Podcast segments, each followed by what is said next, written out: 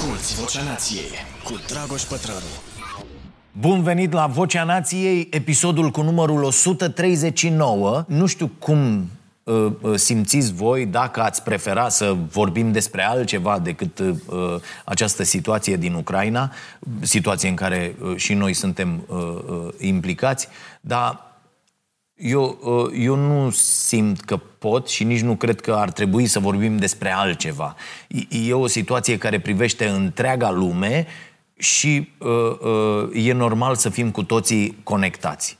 Uh, așa cum s-a întâmplat și la începutul pandemiei, când eram cu toții, vă amintiți, uh, uh, legați permanent de informațiile cu numărul de cazuri și cu, cu toate știrile. M- măcar atunci speram că vom avea un vaccin repede. Adică nu doar că speram, era o așteptare rațională bazată pe progresul științei, uh, de care cei mai mulți dintre noi eram conștienți.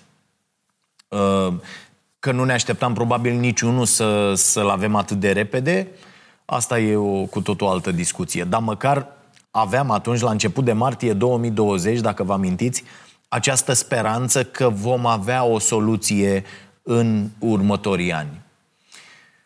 E, și mă gândeam care e cu echivalentul vaccinului. Adică la ce să ne uităm cu speranță în viitor.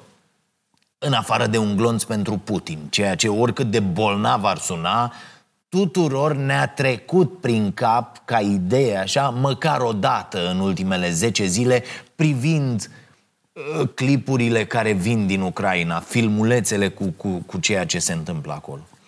Să ne înțelegem, dragii mei, prima victimă a războiului este adevărul. Asta, asta sper că știe toată lumea. De-aia trebuie să privim cu rezerve așa zisele informații care apar. Sigur, e treaba noastră a jurnaliștilor să verificăm, sau cel puțin ar trebui să fie, că nici aici lucrurile nu mai sunt delimitate foarte clar.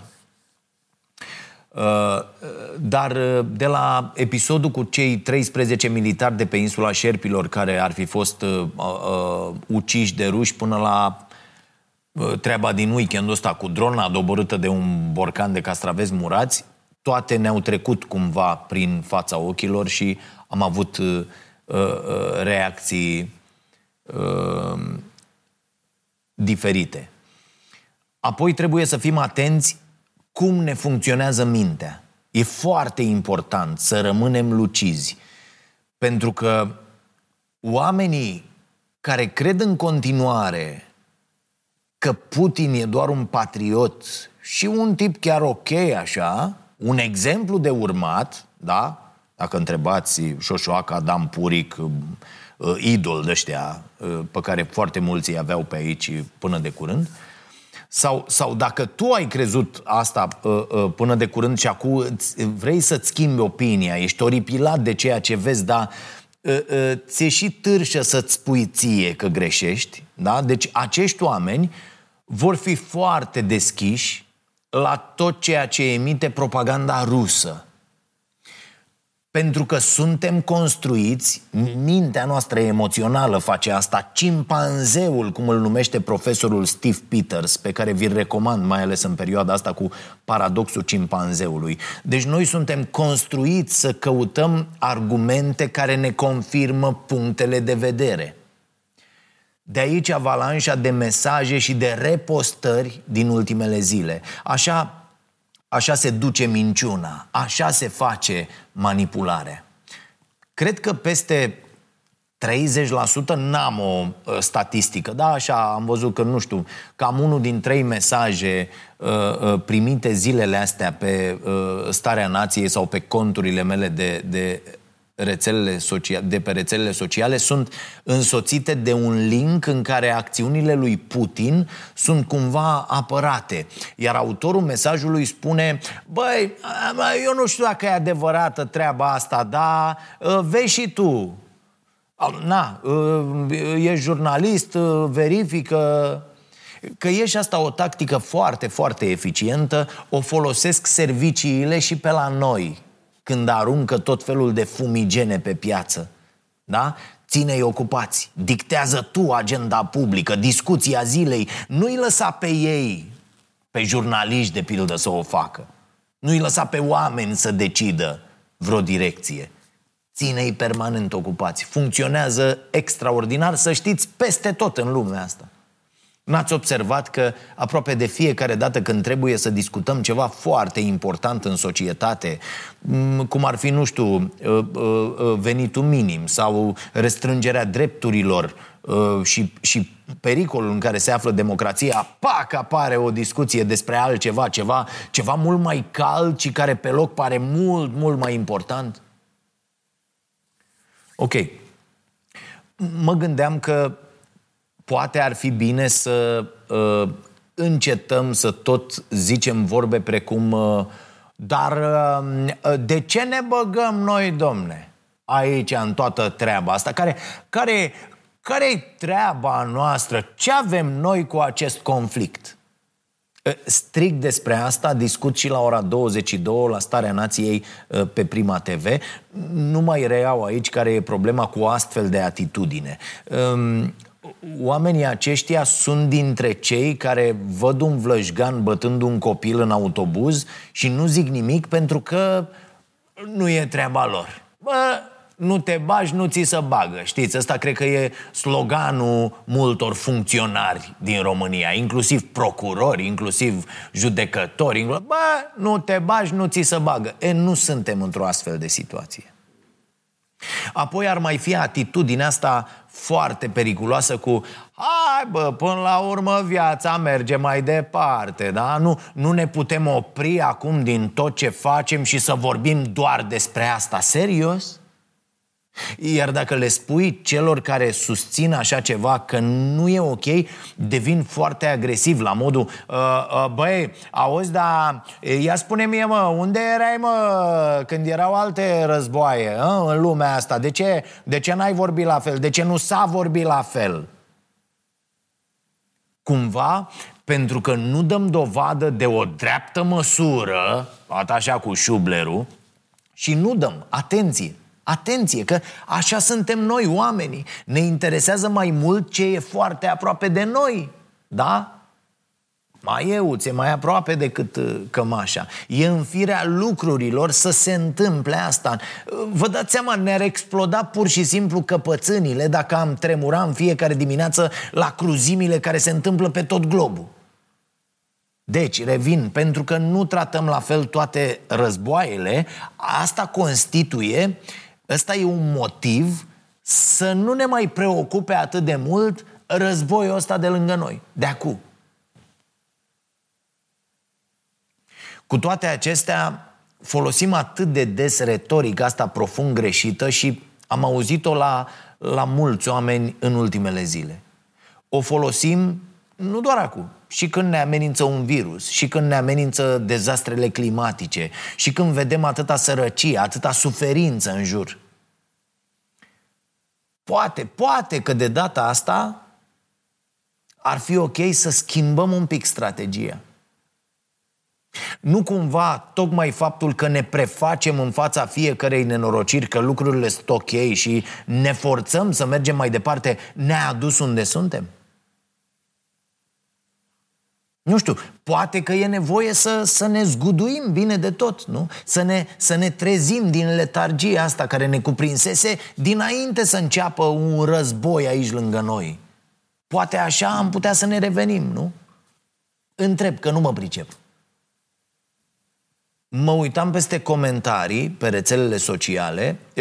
Ăsta, atenție, e un alt obicei foarte, foarte prost la care eu uh, am renunțat, am reușit să renunț când vine vorba despre persoana mea, în sensul că nu mai dau importanță celor care găsesc sens existenței lor aruncând toată ziua găleți cu lături pe net. Da?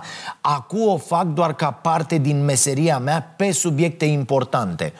Și uh, o, o precizare, uh, uh, mi-a venit uh, uh, azi dimineață raportul pe ultima săptămână pe telefon și uh, timpul de utilizare a crescut cu 80%. Vă dați seama la ce nivel eram? Uh, devenisem foarte ok cu telefonul, în sensul că îl puteam lăsa ore întregi în fiecare zi uh, uh, departe de mine, iar acum consumul a crescut cu 80%. De ce? Pentru că sunt permanent uh, conectat, vorbesc, încerc să uh, uh, fac legătura uh, între tot, tot felul de oameni, mă uit tot timpul la ce se întâmplă, am fluxurile uh, uh, agențiilor de știri permanent uh, deschise și așa mai departe. Ok. Uh, uh, fac aici o paranteză ca să subliniez anomalia asta cu, cu citirea comentariilor de pe net și cu formarea de opinii prin uh, citirea comentariilor. Gândiți-vă puțin. Înainte de rețelele sociale, uh, uh, cei mai mici nu pot uh, concepe asta, nu, nu, nu încape ideea asta în mintea lor, dar cei care uh, au 30, 35, 40 și peste, uh, gândiți-vă puțin, vă rog, înainte de rețelele sociale, nu dădeam doi bani pe ceea ce cred ceilalți. Voiam părerea cuiva? O ceream. Cei care ofereau opinia lor fără ca ea să fie solicitată, este toată construcția rețelelor sociale, nu? Fără ca ea să fie solicitată, erau trimiși la plimbare, de cele mai multe ori. Are Ștefania Cârcu, Ștefania noastră, o glumă pe tema asta. Dacă îi spui ceva despre o chestiune care nu se afla în discuție, se uită așa în jurul ei, da? dând impresia că nu, că nu găsește ceva și evident că întrebi ce s-a întâmplat, la care ea spune încurcată mă nu găsesc unde te-am întrebat. Mă mai apucă râsul prin marile magazine când îmi dau, când, când îmi iau așa cât un moment să-i studiez pe oameni și îmi dau seama că n-aș vrea să știu la ce se gândește fiecare. E, asta fac rețelele sociale. Ne fură atenția și timpul făcând din noi produse, culmea, fără să investească în conținut, pentru că noi producem tot conținutul.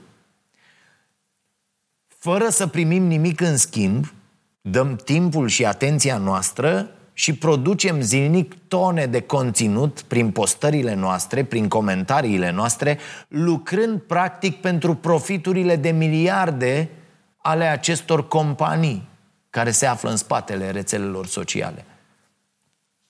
Cred că nepoții nepoților mei, sper să am mulți, ă, ă, se vor uita la toată nebunia asta cu rețelele sociale și vor spune, bă, Bă, proști erau ăștia prin anii 2000. Asculți Vocea Nației, disponibilă pe iTunes, Spotify, SoundCloud sau pe starea nației.ro la secțiunea podcast. Uh, uite, încă o informație proaspătă venită azi dimineață de la colega mea, uh, Larisa, care foarte ocupată zilele astea, nu doar cu ceasul bun, ci cu găsirea de soluții pentru familiile prezentate de noi în, în fiecare marți la emisiune, dar și cu găsirea de adăpost pentru familiile de refugiați care ajung cumva să apeleze și la noi, prin prieteni, prin telespectatori. E, Larisa a remarcat ceva și adună aceste date, poate facem o cercetare pe subiect. De când a început războiul, de mai bine de 10 zile, da? Uh, uh, au dispărut pur și simplu comentariile de pe paginile noastre venite de la conturile care susțin Partidul Aur. Da? Acele, par, acele conturi cu tricolorul la poza de profil, cu da? doi prieteni, Gigel din Văscăuți. Nimic despre aur. Să ne înțelegem, aveam sute, dacă nu mii de comentarii în fiecare zi de la astfel de conturi. Deci de la ferme false, cele mai multe dintre ele, dar ele a, îi angrenau și pe unii care aveau conturi foarte reale. Uh, uh, uh, asta în condițiile în care numărul de comentarii de pe paginile noastre s-a triplat în ultimele 10 zile, de când a început conflictul din Ucraina. Asta ca să înțelegeți de fapt care-i treaba cu aceste comentarii de pe rețele, în urma cărora oamenii fără o opinie conturată pe un subiect achesează de obicei la cel mai vehement comentariu, la cea mai uh, vehementă opinie, la cel mai exotic punct de vedere. Ok, închid paranteza și paranteza asta. Așadar, ce reacții ciudate avem noi oamenii în fața dezastrelor de orice fel, nu? Cât de diferit ne formează viața încât reușim să ne uităm la aceleași lucruri și să le vedem cu totul diferit. Ce spune de fapt despre noi felul în care reacționăm în fața unor crize? Iată, în Ucraina avem cea mai mare criză umanitară de la al doilea război mondial încoace. Peste 1,5 milioane de ucraineni au fugit din calea războiului. Și iată cât de capabil suntem să ajutăm atunci când vrem, atenție, atunci când îi considerăm pe cei care fug din calea războiului azi oameni la fel ca noi – Adică nu o să vedem zilele astea greci împingând cu bățul bărci cu refugiați din Ucraina, e și destul de greu, cum s-a întâmplat cu refugiații din Siria. La imaginea asta voiam să ajung. Da? Ăsta e un mare păcat pe care poate măcar acum îl realizăm. Când dăm dovadă de o asemenea solidaritate. Și n-ar trebui să ne mai părăsească acest sentiment de solidaritate uh, dacă vrem să nu alunece lumea asta din nou într-un haos total. Am identificat două tipuri de reacții frecvente în fața imaginilor cu ajutoare, uh, cu ajutoare strânse uh, de autoritățile din România sau de ONG-uri pentru a-i ajuta pe refugiați. Prima este întrebarea Bine, sunt foarte multe reacții, dar ne-am oprit la, la astea ca să încercăm să explicăm. Prima este întrebarea, dar pentru românii noștri neajutorați, de ce nu faceți la fel? Iar a doua reacție este răspunsul altor oameni care se cred, se cred mult mai buni și de multe ori sunt. Deci răspunsul altor oameni fix la această întrebare. E, oamenii care răspund la întrebarea idiotă spun așa ă, pentru că românii noștri neajutorați sunt leneși da? și nu vor să muncească măcar oamenii ăștia refugiații au trecut printr-o tragedie leneșii noștri își merită soarta da, nici nu știi care dintre reacții este mai imbecilă, nu? Și aș vrea să explic un pic mi se pare incredibil de trist că nici în astfel de momente nu putem lăsa deoparte obsesia asta cu munca pe care o au unii. De fapt, nu. De fapt, nu, nu, nu, rectific. Nu cu munca. Pentru că și eu sunt obsedat de muncă. În sensul că, spre deosebire de mulți care doar vorbesc despre asta, eu chiar muncesc mult mai mult decât ar trebui acum. La naiba. Am renunțat așa, la băutură și îmi plăcea foarte, foarte mult, da? La carne, și asta îmi plăcea extraordinar de mult. La petreceri până a doua zi le adoram. Am o alimentație sănătoasă, fac sport, îmi fac analizele de două ori pe an, dorm 8 ore pe zi, indiferent ce s-ar întâmpla, ca să pot munci în continuare la fel de mult. Da, fac ceea ce îmi place, dar minimum 12 ore de muncă în fiecare zi de la 15 ani e totuși cam mult pentru oricine. Dar eu muncesc pentru că îmi place, repet, la, îmi place la nebunie ceea ce fac, pentru că, deși oboseala lasă urme din ce în ce mai adânci, mi-a, mi-au spus-o și medicii, o pot ignora. Muncesc pentru că nu mă văd stând.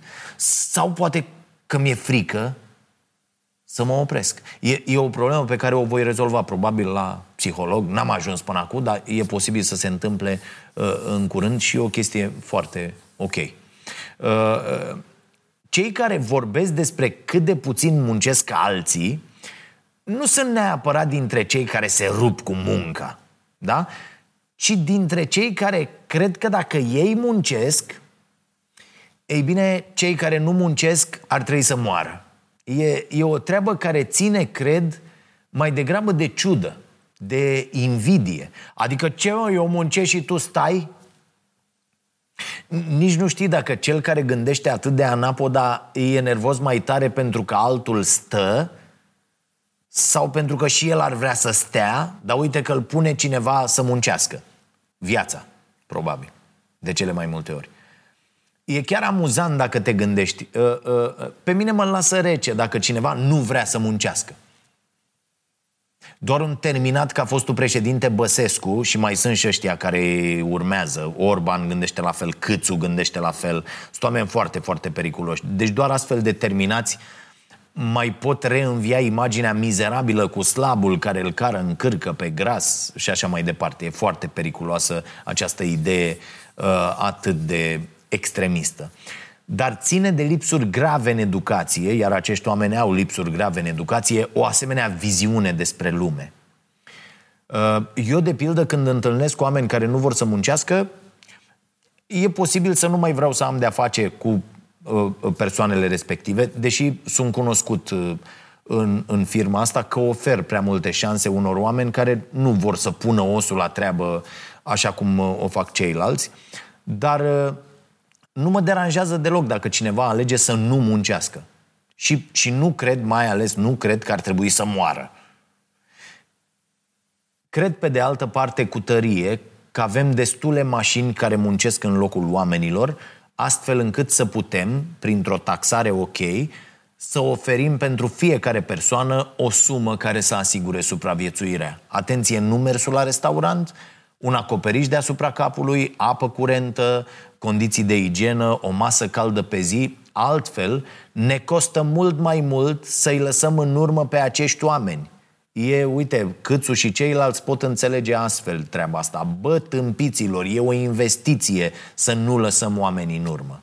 Am tot arătat aici cât ne costă. Așa că revin la idee. Îmi e sincer milă de cei care nu pot ieși din ideea asta tâmpită că munca ne înalță și că trebuie să o prestăm.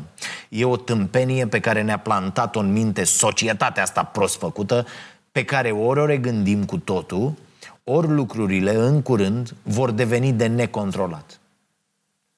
Sărim imediat să judecăm fără să știm nimic despre motivele pentru care anumite persoane se află în tot felul de situații. Dar e foarte important să nu picăm în capcana de a-i judeca pe cei care judecă prea aspru, de a le pune uh, etichete așa cum și eu mai fac câteodată uh, uh, enervat de a, a, astfel de atitudini. Pentru că și în spatele acestor judecători există tot niște traume. Și să nu mă înțelegeți greșit. Nu zic că toate reacțiile sunt așa. Felul în care a sărit toată lumea să ajute acum este impresionant și ne arată încă o dată că oamenii sunt, de cele mai multe ori și cei mai mulți dintre ei, buni. Iar cei care sunt mai puțin buni sunt așa pentru că au pățit ceva de-a lungul vieții, ceva ce i-a schimbat. Dacă am avea răbdare să-i ascultăm, să le punem întrebări cu calm, am afla ce e acolo, nu? Au o, traumă, o traumă de demult care îi împiedică să-și permită să arate bunătate și iubire și încredere față de cei din jur. Am mai spus asta și am fost taxat pentru această afirmație și uh, taxat inclusiv de, de viață. Eu plec întotdeauna de la premiza că oamenii cu care stau de vorbă, cu care uh, vreau să uh, fac ceva, sunt buni dacă mă conving pe parcurs că nu sunt, aia e. Mi-am luat-o de foarte multe ori uh, uh, cu această atitudine. Dar nu văd mm, care ar fi alternativa. Aș vrea să semnalez totuși cât de periculos e să lăsăm să se extindă acest sentiment de ură care există printre noi și care ne face să spunem leneșii noștri își merită soarta, chiar și în momente uh, ca astea. Pentru că marginalizarea pe care o permitem de ani, de ani buni și la noi în țară a creat și creează în continuare condițiile perfecte pentru răspândirea extremismului, pentru răspândirea propagandei, chiar și a propagandei rusești, după cum vedem în aceste zile, pentru creșterea unor, unor partide precum AUR. Și s-ar putea să fie nevoie mai mult ca niciodată să ne păzim de aceste idei, de această propagandă. Am văzut deja în timpul pandemiei ce consecințe grave uh, a avut faptul că ani întregi am întors capul și am lăsat oamenii să cadă pradă dezinformării uh, uh, de la televiziuni, din presă în general. Dacă ajungem Asta și pentru că le-am permis corporațiilor să devină producătoare de, de conținut și linia asta dintre uh, uh, jurnalism și PR s-a dus dracului cu totul. Da? Inclusiv uh, uh, linia dintre PR, advertising și jurnalist. Totul e un haos total acolo și vă recomand producția noastră Ceva cu reclame, a ajunsă deja la al patrulea episod, o găsiți pe uh, canalul nostru Starea Nației Oficial, pe YouTube. uh, în care încercăm să mai taxăm uh, dispariția acestor uh, granițe și uh, unealta de minciună și de propagandă care a devenit industria de advertising în mâna marilor companii. Practic, această industrie, uh, uh, în opinia mea, trebuie reglementată uh, foarte, foarte dur înainte de sau pentru ca pe viitor să omoare mai puțin oameni.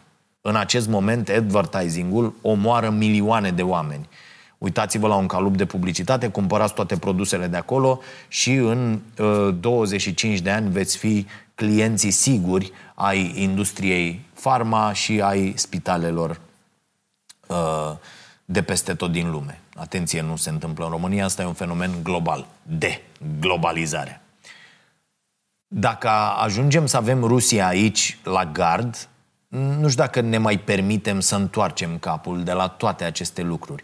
Nu știm cum se va desfășura de acum înainte uh, uh, situația la câțiva kilometri de, de granița noastră. Dar oricum ar fi, va fi atât de important să avem grijă unii de alții în acest stat care e incapabil să aibă grijă de noi. Deja toate sancțiunile aplicate Rusiei produc niște efecte grave asupra oamenilor de acolo. Da? Bănci eliminate din SWIFT. Acum toată lumea știe ce e la SWIFT. Uh, Banca Centrală a Rusiei a crescut uh, dobânzile, rubla a atins minim istoric, o grămadă de companii se retrag de pe piața din Rusia, mai puțin Coca-Cola. Uh, toate astea îi afectează, dar voi beți, beți în continuare, nu e nicio problemă. Toate astea îi afectează foarte tare pe oamenii de acolo. Iar speranța e că va crește ura oamenilor împotriva lui Putin uh, și toate protestele oamenilor îl vor determina pe nebun să oprească războiul. În plus, mulți dintre oligarhii din jurul lui Putin sunt niște uh, uh, băiețași îmbogățiți, uh, obișnuiți să se plimbe toată ziua prin alte țări cu iahturi scumpe, vile, tot felul de bunuri de lux. E, acolo este restricționată uh, toată mișcarea asta cu care s-au obișnuit, le sunt uh, uh, poprite averile, proprietățile, tocmai pentru că ei alimentează prin tot ceea ce fac regimul de la Moscova. Asta trebuie să înțeleagă, că îi mai vezi pe unii care, da, ce au bă cu ăla care, da, cum suntem noi săracii, tot timpul sărim în ajutorul uh, celor foarte, foarte bogați care uh, și-au construit bogățiile exploatându-i uh, pe cei săraci. Și dintre cei săraci, foarte mulți ce ai mă, lasă-l pe omul ăla în pace, că dă locuri de muncă. Revin. Uh, uh, speranța e ca acești oameni, spuneam, să facă presiune asupra lui Putin să oprească războiul uh, ca să-și poată continua ei stilul de viață oligarhii. Deci se așteaptă aceleași acțiuni și de la oligarhi, dar și de la poporul rus. Doar că până atunci oamenii de rând vor suferi cel, cel mai mult. Da? Mulți oameni din jurul lumii se întreabă de ce nu face vestul mai multe ca să-l oprească pe Putin de ce nu sunt aplicate și mai multe sancțiuni. Iar unul dintre răspunsuri e că e greu să aplici sancțiuni fără să te rănești și pe tine, cel care aplică sancțiunile. Așa arată lumea pe care am construit-o. Am construit-o noi, atât de globalizată și de interconectată e. Și asta mi se pare foarte important de înțeles. Pentru că odată ce ai înțeles asta, privești cu totul altfel lucrurile. Și se pare că funcționează uh, uh, legătura asta la absolut toate nivelurile. Mm, așa a funcționat și în pandemie, așa funcționează și acum. Orice om care suferă undeva va afecta în cele din urmă și pe altcineva în altă parte. Suntem cu toții legați în niște sisteme din care nu avem cum să scăpăm unii de alții. Asta ne-a făcut cel mai nenorocit animal de pe pământ, această capacitate a noastră de a ne lega unii de ceilalți și de a modela mediul în care trăim. De asta e atât de important să ne fie bine tuturor. Și asta e foarte important să înțelegem. Uh, de exemplu, sistemul ăsta, că am zis de el, SWIFT, da, pe care toată lumea l-a vrut blocat pentru băncile rusești, e ca un sistem de mesagerie pentru bănci, ca un Gmail pentru bănci. Am văzut undeva comparația asta. Cu alte cuvinte, pentru ca băncile să facă tranzacții unele cu altele, au nevoie de un sistem de comunicare sigur. De exemplu, dacă o companie din Rusia vrea să cumpere ceva din Germania, un utilaj de orice fel, trebuie să plătească acel utilaj în euro. Așa că va trebui să schimbe niște ruble în euro și o să facă asta prin intermediul unei bănci rusești. Dar dacă banca rusească e eliminată din sistemul ăsta SWIFT, nu o să aibă un sistem sigur prin care să trimită mesaje băncilor uh, care au euro să facă acea conversie, așa că o să caute alternative și o să uh, fie dispusă să vândă ruble la un curs mult mai prost. Problema e că tot prin acest sistem se fac și plățile pentru gazele rusești, de care Europa e atât de dependentă. Acum, din nou, devine ok să uh, exploatăm cărbune. Iară, o altă nenorocire.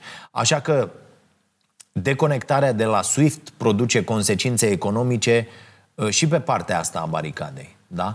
Problema e cum deconectezi doar ce trebuie, astfel încât să produci mai multă suferință pe partea Rusiei decât pe partea Europei. Pe de altă parte, prea multă suferință a oamenilor din Rusia ar putea să facă mai mult rău decât bine și să-i strângă pe oameni în jurul lui Putin.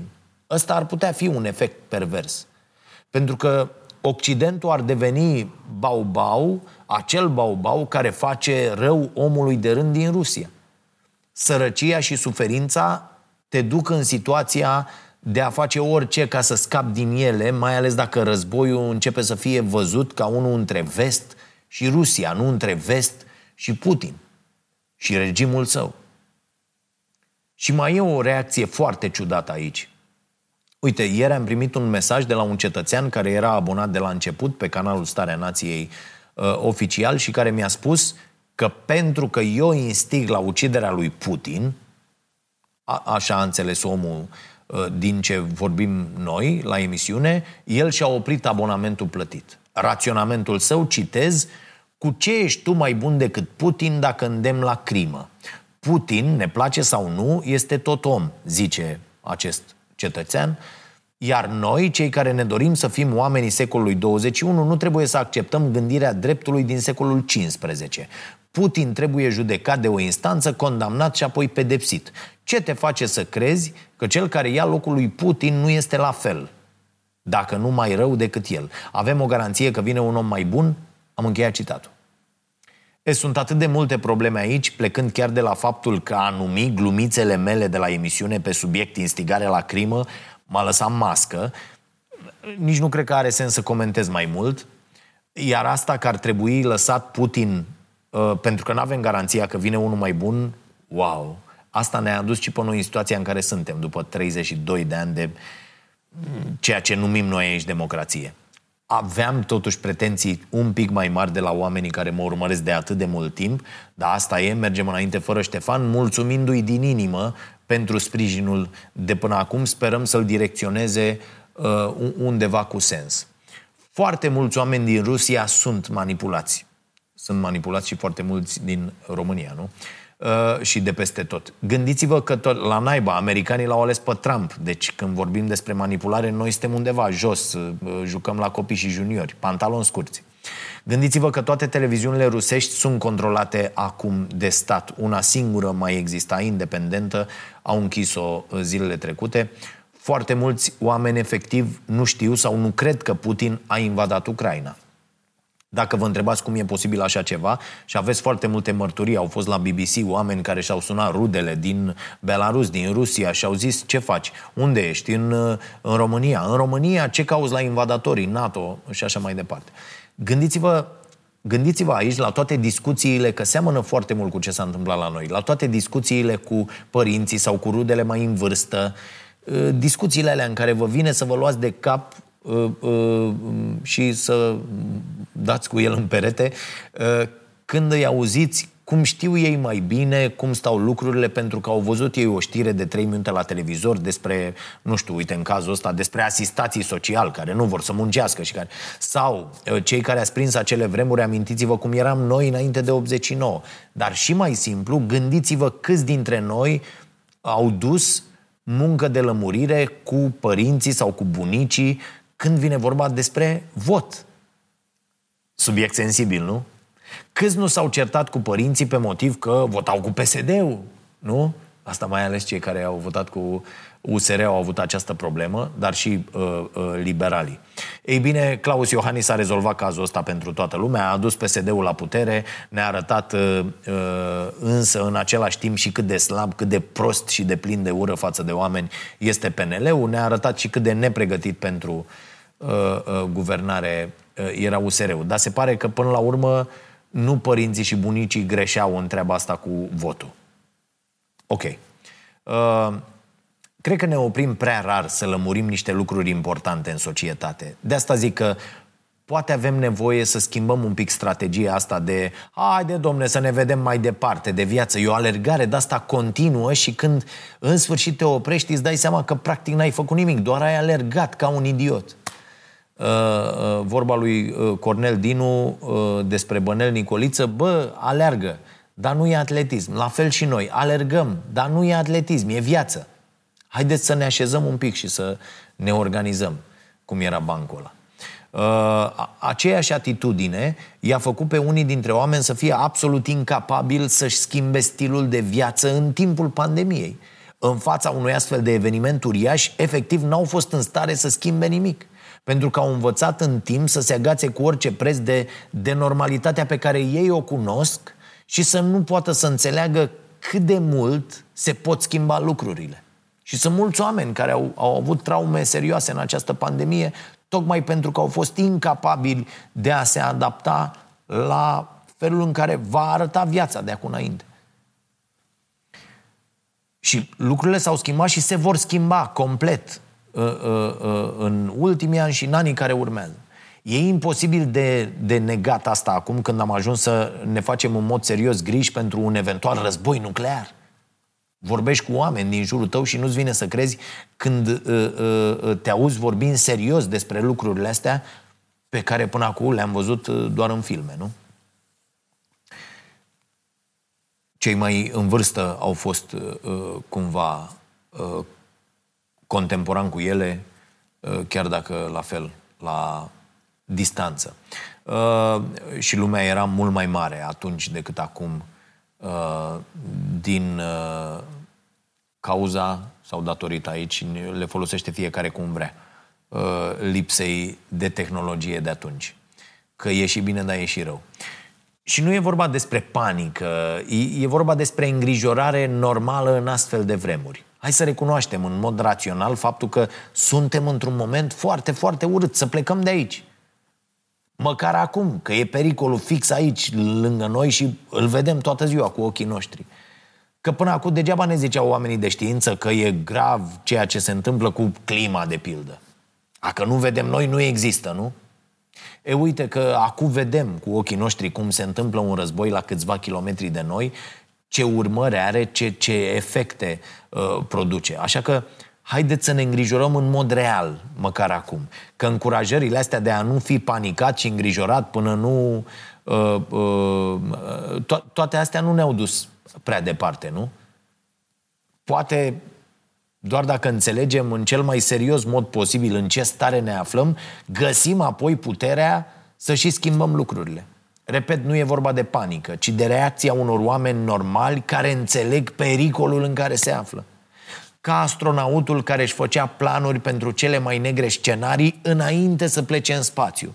Am povestit despre asta anul trecut într-un episod pe care l-am numit Puterea gândurilor negative. Îl, îl puteți găsi. Astronautul ăla nu o făcea din panică, o făcea din rațiune și mai ales cu rațiune. O făcea pentru că sentimentul că e pregătit pentru orice și că a trecut prin mintea lui prin toate etapele unei crize, toate astea îl ajutau să-și păstreze calmul. E valabil și la sport, nu? De ce credeți că repetă sportivii atât de mult niște procedee foarte simple? E, e la fel și la artiști. Zeci, sute, mii de ore de repetiție, pentru că asta te face să stăpânești procedeele și îți creează automatisme care îi permit minții tale apoi să ia foarte rapid decizii dacă apare ceva neprevăzut. Mai mult, în special la sport, când știi foarte bine ce ai de făcut, o schemă de pildă, câștigi foarte, foarte mult timp, iar asta e crucial pentru reușită. O fracțiune de secundă în plus față de adversar face de multe ori diferența. Citesc acum postările unor oameni pe care îi urmăresc, ale căror podcasturi le ascult sau ale căror cărți le citesc, uh, uh, oameni care vorbesc despre cum au decis să părăsească pentru o perioadă Londra, de exemplu, de teama unui atac nuclear. Citești și nu-ți vine să crezi că cineva care acum câteva zile vorbea cu invitații despre uh, pericolul dezvoltării haotice a inteligenței artificiale se adăpostește acum din calea unui potențial război nuclear. Și nu poți să, să, să te gândești că e panicat, ci doar te gândești la ce vremuri urâte trăim. În Marea Britanie, de exemplu, s-a vorbit foarte mult despre solicitarea oamenilor adresată Occidentului de a proteja Ucraina prin interzicerea zborurilor în zonă, da? acel no-fly zone. E, e o presiune imensă din partea oamenilor pentru mai mult ajutor acordat de NATO Ucrainei. Și uh, e de înțeles de ce. Vezi imaginile din Ucraina și nu înțelegi de ce nu face Occidentul mai multe, așa cum a făcut în alte locuri.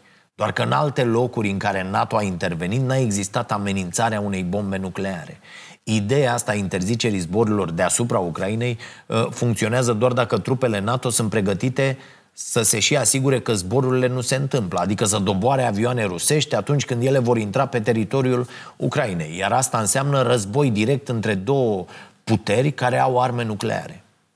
Consecințele, sper, sunt clare pentru toată lumea. E o situație extrem de urâtă și nimeni nu trebuie judecat pentru felul în care reacționează.